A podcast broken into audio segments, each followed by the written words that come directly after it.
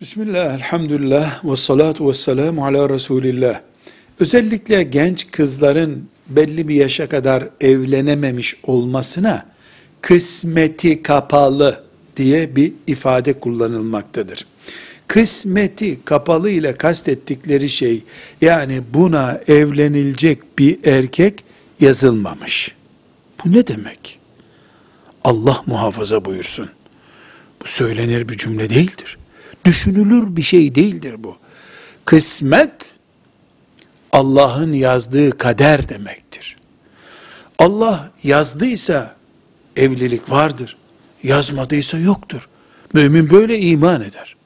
Böyle iman eden birisi kısmeti açıktı, kapalıydı demez.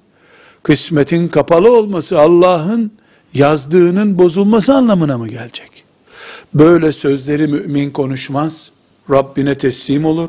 Sebepleri kullanır. Görüşmeleri yapar. Kaderinde varsa evlenir. Yoksa da 100 yıl, 300 yıl bile bekler. Allah'ın huzurunda beklediği sürece beklemekten çekinmez mümin. Velhamdülillahi Rabbil alemin.